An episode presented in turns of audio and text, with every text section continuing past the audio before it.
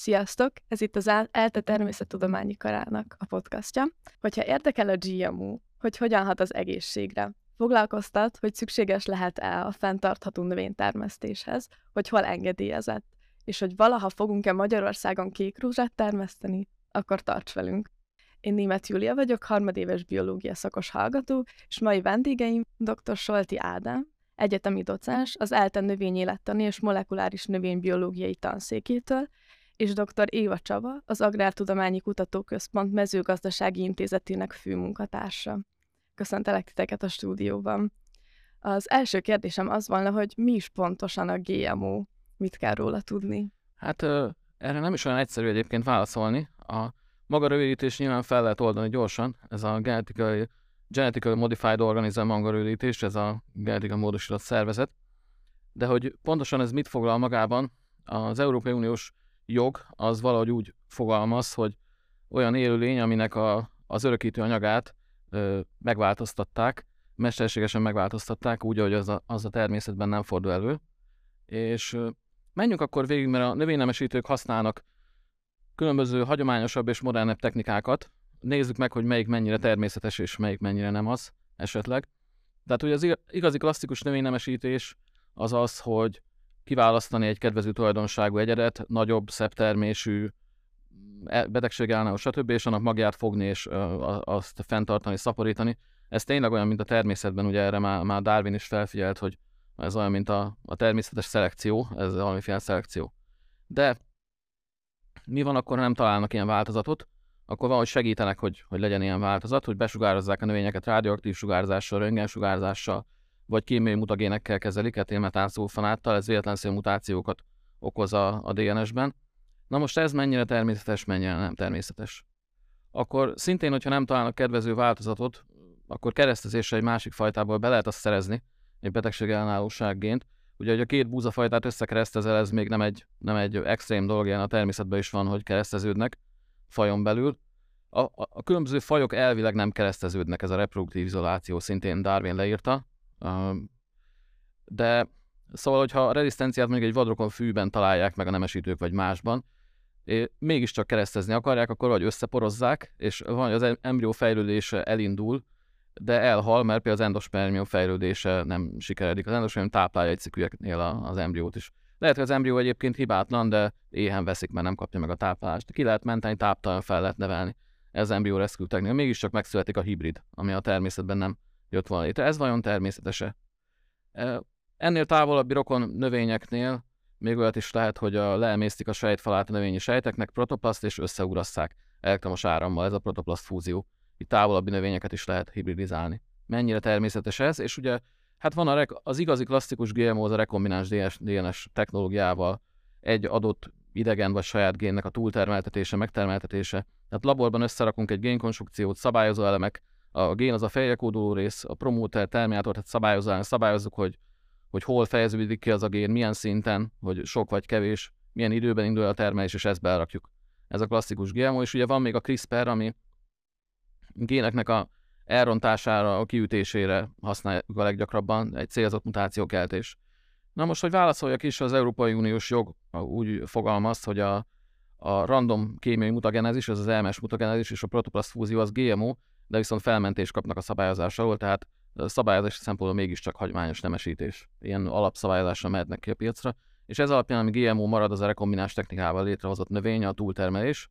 Egy későbbi bírósági ítélet döntött a CRISPR-nek a sorsáról, mert ez csak utóbbi időben van, és azt mondták, hogy már pedig ez is GMO.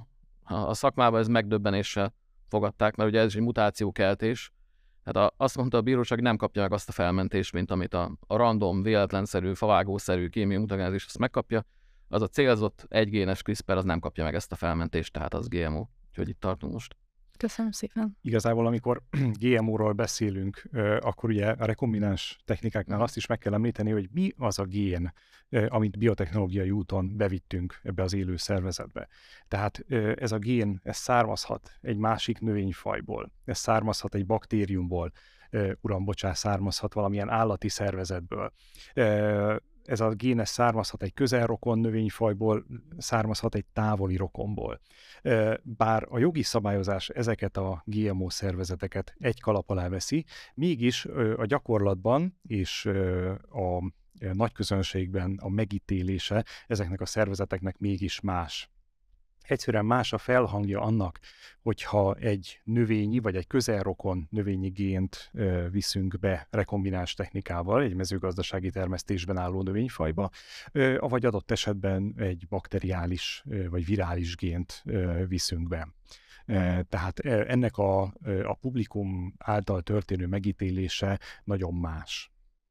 Igen, hogyha jól tudom, akkor az inzulint is például baktériumokba GMO-zott génekkel termelik, szóval azért mégiscsak használják ezeket jó célra is, ugye cukorbetegek számára. Ez úgy most már kecskébe. Most most nem vagyok napra kész, azt nem tangálják, most a kecskébe termelik az inzulint. Hát meg ugye arra felhívnám a figyelmet, hogy ugye a koronavírus járvány alatt Magyarországon is több mint egy millió ember kapott vektorvakcinát. Ugye a Sputnik, azt az ennek a Janssen. Ezek az emberek nem, hogy GMO tettek, hanem egy, egy élő funkcionális genetika módosított szervezetet injektáltak beléjük. Ja, genetikailag genetikai módosítás az olyannyira gyakori esemény a természetben, mint ahogy kollégám is említette, hiszen ugye mi emberek megfertőződhetünk olyan vírusokkal, amelyek módosítják a genetikai állományunkat, és ezek nem különleges vírusok, ezek olyan vírusok, amelyet a hetes buszon el Igen. tudunk kapni. Te is van a DNS-ünk most is vírus szekvenciával. Illetve a horizontális géntranszfer az is bármikor a, a fajok között, vagy ugyanazon faj egyedei között megtörténhet, szóval itt szerintem az a a kérdés, hogy már szó esett arról, hogy mennyire természetes vagy nem természetes, de lehet-e káros? Szerintem ez az, amit, amit igazából mindenki szeretne tudni, vagy egy ilyen igen-nem választ szeretne tudni, bár ez nem ennyire fekete-fehér. Hát erre is lehet egy, egy rövid és egy hosszú választ adni. Most a, a, a rövid válasz az az, hogy lehet-e káros? Nyilván lehet. Egyébként hagyományos növénynemesítésre is hoztak már létre egészségre káros növényt. A, tehát, hogy, hogy káros az egészségre a GMO, vagy pedig nem. A rövid válasz az az, hogy, hogy általánosságban véve nem, mert hát ugye az Egyesült Államokban évtizedek óta fogyasztanak genetikai módosított növényeket, és ettől tudomásom szerint senkinek nem lett semmi baja. Voltak tanulmányok is, amik, amik összehasonlításokat tettek. Volt a EU-ban is egy ilyen EU-funded GM Research 2010-ben 10 éves kutatás eredmény, és azt találták, hogy általánosságban véve nem, nem károsabbak, vagy nem veszélyesebbek az ilyen módon létrehozott növények, mint a hagyományos növények. Persze az átlagtól lehetnek eltérések, egyes esetben kifejezetten jobbak az egészségre nézve. Ugye a BT kukorica az ellenáll a kukorica molynak, a kukorica moly meg a gomba betegséget, a fuzáriumot terjeszti. És a, a BT kukoricában ez, ez több országban, több különböző tanulmányban, Argentínában, Németországban, Amerikában kevesebb gombatoxint találtak. Tehát ez nyilván egészséges, hogy a gombatoxinok rákkeltőek, mérgezőek. Megnövelt vitamin ásványanyag tartalmú gémódosított növényeket is hoztak már létre. Ugyanakkor arra is volt példa, hogy egészségre káros növényt sikerült létrehozni, ugye amikor egy hóvirág fejét raktak bele a krumpliba. Hagyományos növénynemesítésnél is volt olyan, ahol, ahol egészségre káros volt, ott még mérgező glikolakaloidokat termelő krumpli volt, vagy a, az egyes hagyományosan nemesített búzafajtáknak a, az immunogenitása is nagyon eltérő, hogy van, amelyik a cöliákis kifejezetten rossz. Tehát azt gondoljuk sokan a szakmában, hogy az általánosításokat el kellene kerülni, esetileg kell vizsgálni az egyes fajtákat, hogy az adott fajta az most káros vagy, vagy előnyös. A közgondolkodás szempontjából igazából érdemes megfordítani is a kérdést. Mennyire egészséges az a növény, mennyire egészséges annak a növénynek a fogyasztása, amelyet az intenzív mezőgazdasági kultúrában egy intenzív rovarölő szerrel kell kezelni ahhoz, hogy az adott növényt fogyasztó rovar ne egye meg ezt a termesztett növényt. Ugye egy ilyen szer felhalmozódhat ebben a növényben. Mennyire egészséges ennek a fogyasztása? Mennyire egészséges egy gombaölőszerrel kezelt növénynek a fogyasztása? Tehát igazából, ahogy Csaba is említette, igazából a kérdést nem lehet általánosítani itt különálló egyedi esetek vannak, különálló egyedi konstrukciók, egyedi növények, egyedi termesztés technológiák, amelyeket minden esetben külön-külön szükséges mérlegelni. Hát voltak olyan időszakok is, amiket már ki kellett vonni a piacra, ugye a DDT-ről, az Orange Bay-ről mindenki hallott, de ugye általánosságban a növényvédelmet még senki nem akarta betiltani, tehát ez a durva. Vagy általánosságban hagyományos növénynemesítés. Szerintem egy új technológiánál azt kell nézni, hogy mekkora a kockázat és mekkora a lehetséges előny. Mert ha, ha meghaladja az előny a lehetséges kockázatot, akkor ezt be kell vezetni. Hát ugye tudjuk, hogy a internet vagy az okostelefon annak is van negatív hatását, vannak internetfüggők, meg játékfüggők. De az összesség mégiscsak jobb, hogy ezek a dolgok rendelkezésre állnak. Jelenleg az Európai Uniónak nagyon erős direktívái vannak a különböző növényvédő szerekkel szemben. Többek között például kivezetésre kerültek a különböző szerves foszfátészterek, kivezetés alatt vannak a résztartalmú növényvédőszerek. Ezek mind olyan egyébként hatékony növényvédőszerek, amelyek potenciálisan a, az emberi egészségre is károsak lehetnek. De hát ugye az éremnek a másik oldala az, hogy egy intenzív mezőgazdasági kultúrát fenntartani, monokultúrában, tehát egy olyan termesztés technológiában, ahol egy azon növényfajt hektárok százain termesztünk, egy intenzív növényvédelem, vagy legalábbis a kórokozóknak az intenzív visszaszorítása nélkül nem lehet megtenni. Tehát igazából a mezőgazdaságnak ez, ennek a hatalmas kihívásnak kell megfelelnie, hogy úgymond a növények jól érezzék magukat a termesztés során, és semmilyen olyan technológiát ne alkalmazzunk, ami az emberi egészségre potenciálisan káros lehetne. Igen, és, és annyit szeretném még ezt hozzátűzni, hogy nem is igazán van más választásunk, mint a, az intenzív mezőgazdaság, mert hogy a, az emberiség lélekszám az ipari forradalom óta nem tudom, legalább tízszeresére nőtt, vagy lehet, hogy még alacsony számot is mondok, tehát hogy lehet ilyenekkel szórakozni, hogy, hogy ilyen organikus, meg, meg ön, önellátó, meg ilyesmi, tehát valaki, aki van otthonyára, lehet, hogy el tudja magát látni, azt én nem vitatom, de hogy, hogy globálisan összességben az emberiség nem lehet ellátni már ilyen módon, akkor a, a népességnek a tizedére kellene csökkennie. Tehát ez, ez a realitás, de hát még, még lehet, hogy a kiskertben se olyan egyszerű ez, hát a családtagjaim mondták, hogy próbáltak krumplit, meg paradicsomot termeszteni, semmilyen permetezés nélkül, mert nehogy a, a kisgyerek ugye mérget tegyen, és, és kb. semmi nem lett belőle. Tehát azt mondja nekem a testvérem, hogy ő jövőre permetezni fog, mert így nincs értelme, hogy ő rengeteget dolgozott, kapálta, meg locsolta, meg minden, és mégis alig, alig lett valami. Tehát azt mondtuk, hogy a, a GMO-nál ö, azt tiltja az Európai Unió, amikor ilyen spontán ö, mutagenezis vagy mutációkat hozunk létre, tehát tulajdonképpen akkor ö, engedélyezett egy GMO, hogyha, hogyha egy ismert szekvenciájú DNS darabot illesztünk be, ezt jól értem, ugye? Fú, hát ez, ez bonyolult. A, nem, én azt mondtam, hogy a véletlenszerű kémiai mutagenezis az, az engedélyezett érdekes módon, tehát uh-huh. hogy az mehet ki a piacra. Jó, a hagyományos nevesítésnél van egy, is van egyfajta engedélyezési eljárás, de az egyszerűbb, mint a GMO esetben. És a, a CRISPR, ami egy génnek a célzott mutálását jelenti, az sajnos nem kapta meg ezt a felmentést a jelen felállás szerint, hanem az GMO-nak számít. De egyébként ez annyira abszurd és, és ellenőrizhetetlen, tehát nem lehet bebizonyítani azt a mutációt azt CRISPR-rel, vagy, vagy más vonózták létre, tehát hogy betarthatatlan. Ezért sokan azt mondják, hogy lehet, hogy ez a szabály változni fog. Igazából talán egyszerűbb egy példán keresztül megvilágítani, hogy mi az a technika, amivel ezeket a mutációkat létre lehet hozni. Tehát ugye random mutációkat, véletlenszerű mutációkat előidézhet például valamilyen sugárzás típus, például radioaktív sugárzás. Tehát, hogyha én fogok egy növényt, beviszem ezt a növényt mondjuk egy, egy reaktorba, ahol gamma sugárzásnak, neutron sugárzásnak teszem ki, akkor ez, az, ez a sugárzás, ez a radioaktív sugárzás, ez az örökítő anyagában, a DNS-ében különböző problémákat, töréseket, fúziókat fog előidézni, amelyek mutációkhoz vezetnek.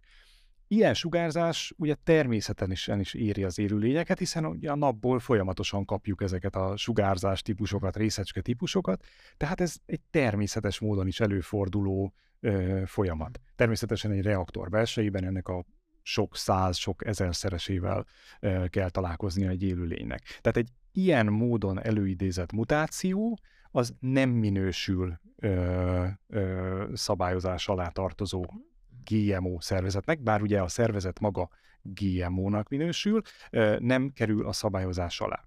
Ö, hogyha valamilyen gén bevitelt hajtunk végre, ez ugye a rekombinás technika, amelyet egy laboratórium, egy molekuláris biológiai laboratóriumban lehet végrehajtani, ahol valamilyen úgynevezett transformációs kazettába építünk be egy DNS darabot, egy DNS szekvenciát, és utána ezt valamilyen módon bejuttatjuk a növények sejtjeibe, egy növényi sejtbe, amiből egy egész növényt létrehozunk. Ez a típusú genetikai módosítás, ez viszont már az EU szabályozás alá kerülő GMO szervezetet fogja jelenteni. Egyébként nem tilos az EU-ban GMO növényeket termeszteni, csak nagyon bonyolult a szabályozás. Egy párat már engedélyeztek az euró egyébként, pár, pár GMO fajtát.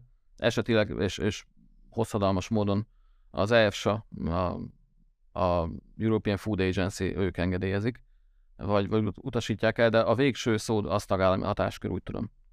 És az egész Európai Unióban csak Spanyolországban és Portugáliában folyik jelentős mennyiségű GMO termesztés.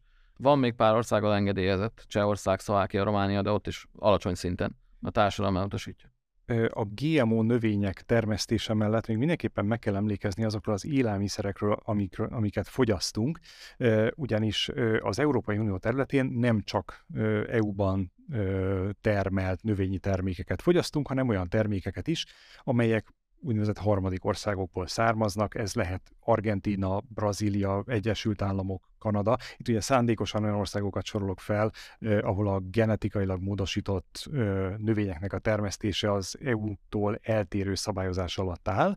Eh, ugye ilyen eredetű növényi termékek természetesen bekerülhetnek az Európai Unióba, eh, ezeknek a jellegét adott esetben fel kell tüntetni az élelmiszereken, de ez nem azt jelenti, hogy az élelmiszerboltoknak a polcain ne találkoznánk ilyen termékekkel. Elvileg jelenni kell, igen. 0,9% GMO tartalom fölött jelenni kell. De importálunk rengeteget, most Magyarországra is rengeteg GMO szóját, és ezzel etetjük az állatokat. Az előző kérdésemhez igazából azt szerettem volna fűzni, hogy elképzelhető-e az, hogyha beillesztünk egy ismert szekvenciájú szerkezetű DNS darabot, ami tudjuk, hogy milyen hatással bír, és, és mondjuk létrehozunk vele egy nagyobb terméshozamú növényt, akkor elképzelhető-e, hogy emellett lesznek olyan mellékhatások, vagy ilyen nem várt hatások, amik hosszú távon felmerülnek, vagy, vagy ezeket azért lehet prediktálni, hogy mire számíthatunk egy ilyen beillesztéskor? Előfordulhat, tehát hogyha az a gén egy olyan helyre épül be, hogy ott valamit elront, valamit elmutál, ez nyilván megtörténhet, de arra felhívnám a figyelmet, hogy például a random kémiai mutagenezisnél is, utána ha látnak egy, egy kedvező változás, hogy szárazság törébb lesz a növény, lehet, hogy van még száz másik mutáció, amit nem is vesznek észre. Hm. Tehát azért ez egy jóval mutagénebb dolog, allergén mennyiségben felszaporodnak a fehérjék, de egyébként ezt, ezt nem lehet így, így szóban, vagy így szájkaratéval eldönteni, ezt, ezt meg kell vizsgálni.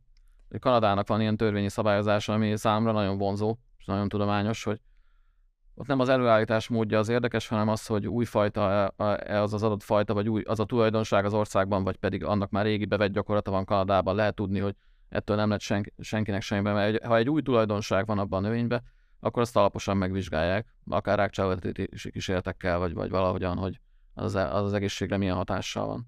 Ez nagyon érdekes.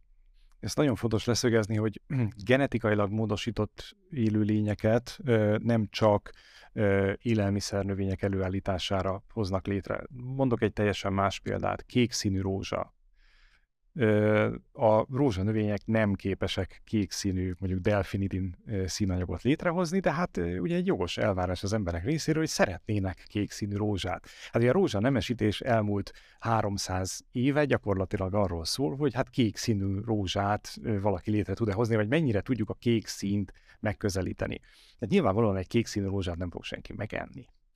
Kérdés, hogy a kék színű rózsa mennyire károsítja a környezetét, termele esetleg olyan méreganyagot, amelyet a rózsa bimbót fogyasztó molyok például károsnak ítélnek meg. Tehát ez egy nagyon, ezzel csak azt akartam megvilágítani, hogy ez egy rendkívül sokrétű probléma, és nagyon gyakran a közgondolkodás alapvetően az élelmiszer növényekre fókuszál, pedig számtalan olyan ö, ö, olyan felhasználási területe van a genetikailag módosított élőlényeknek, ö, amelyek nem feltétlenül evidensek mindenki számára. Az Egyesült Államokban, ugye az Egyesült Államoki szabályozást híresen lazának tartjuk GMO ügybe, de például ők vizsgálják nem csak GMO, minden új növényfajtánál azt, hogy lehet-e belőlük esetleg szupergaz. Jó, lehet ez egy extrém ötlet, hogy a, a, az a kék rózsa az majd elborítaná a szerdőket és szupergaz lenne, de elvileg ezt vizsgálják.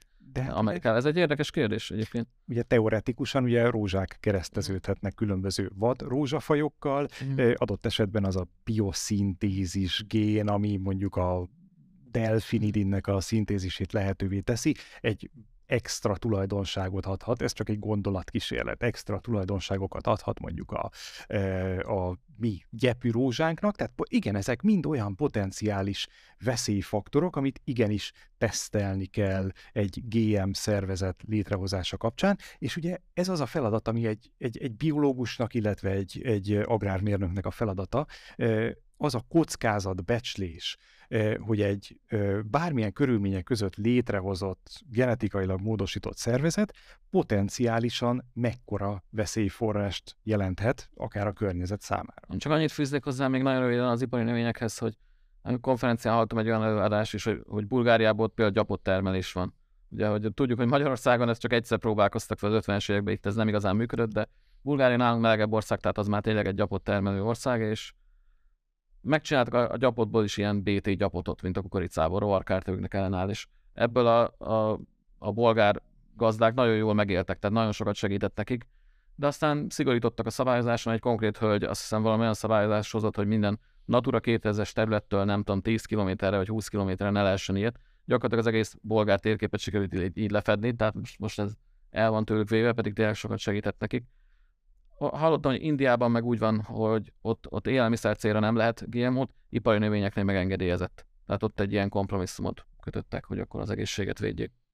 És a potenciális veszélyforrások mellett, vagy ezeknek tudatában mit gondoltok, elengedhetetlen a GMO használata, vagy létrehozása a fenntartható növénytermesztés szempontjából, vagy, vagy a növekvő föld népessége mellett lehet esetleg más utakon is ennyi mennyiségű növényt termelni? Hát ez egy jó kérdés. Hát nézd, a, a mellékelt tábla azt mutatja, hogy végül is GMO nélkül is el lehet lenni, mert mi is el vagyunk. Csak az a kérdés, hogy, hogy, hogy érdemese. Tehát, hogy a, a GMO bevezetése alapvetően tudná csökkenteni a mezőgazdaságnak a, a költségét, az energiaigényét, növelni a terméshozamot, több haszon maradna a gazdáknál, mint ahogy ezt bebizonyították olyan helyeken, ahol ez van. Hosszabb távon érdemes, érdemes azt gondolom, és közvetlenül lehet felhasználni a, a felhalmozott növénymolekuláris biológiai növényeltani tudást, tehát nem csak ilyen kerülőutakon vagy bonyolultabb, lassabb módokon lerövidíti, lerövidíti a, a növénynemesítésnek az idejét. Hosszabb távon érdemes, ugyanakkor rövid távon azt, azt látni kell, hogy most Magyarországon, de nem csak Magyarországon, Európa nagy részén GMO ellenes a hangulat, és ezen a piacon akarjuk mértékesíteni a, a magyar vetőmagot és a magyar élelmiszert. Tehát rövid távú politikai érdek szólhat amellett is, hogy Magyarország GMO-mentes maradjon. Ezt én világosan látom, de hosszabb távon én azt gondolom, hogy érdemes lenne felszállni erre a vonatra. Ugyanakkor azt gondoljuk a szakmában sokan, hogy a, annyira gmo és a hangulat Európában, hogy ez a klasszikus GMO, ez már valószínűleg elment, hogy ez a hajó az el. Rövid vagy középtávon ez, ez Európában nem lesz, vagy tömegesen nem lesz. Ö, még a CRISPR-ben reménykedünk, hogy azt talán átmehet. Igen, itt ugye nagyon fontos két dolgot megemlíteni, a, a piacot, a közhangulatot, és hát ugye igazából a GM élőlények létrehozása az egy technológia. Tehát uh, itt arról is beszélhetünk, hogy uh, tehát magát a technológiát elvetjük-e, vagy nem vetjük el. Uh, ugye ezzel a technológiával nagyon különböző konstrukciókat, szervezeteket uh, lehet létrehozni, uh, én azt mondanám ö, saját magánvéleményemként, hogy technológiaként ö, a GM technológiát elvetni nem tudjuk, hiszen számos olyan ö, felhasználási területe van, mint például ö, inzulin előállítás, mint például különböző rekombinás gyógyszereknek az előállítása, amelyet ma már ö, a 21. században nem fogunk tudni megkerülni. Tehát mint technológiát, a GM szervezetek létrehozását nem tudjuk megkerülni. Egy más kérdés az élelmiszernövényeknek az előállítása, és ugye a piac, illetve a közhangulat egy nagyon fontos tényező, hiszen ugye a piacon a vásárló a lábával, illetve a pénztárcájával szavaz. Tehát, hogyha egy termék eladhatatlan egy adott piacon, akkor annak a termesztése az értelmetlen. És hát ugye nyilván itt a közhangulat az egy nagyon erőteljesen befolyásoló tényező. Én azt gondolom, és ez megint csak a személyes véleményem, hogy a tájékoztatás és az információ átadása azok olyan fontos dolgok, amelyek az embereknek, a lakosságnak a döntését befolyásolni tudják. Értem. És akkor végső soron, hogyha a szavazatunkat le kell adnunk egy boltban, és választanunk kell termékek közül, akkor érdemes-e GMO-mentes élelmiszereket választanunk? Nagyon fontos megkérdezni azt, hogy milyen pénztárcával rendelkezik a vásárló. A, az ilyen GMO-mentes élelmiszereknek az ára az sokszor magasabb.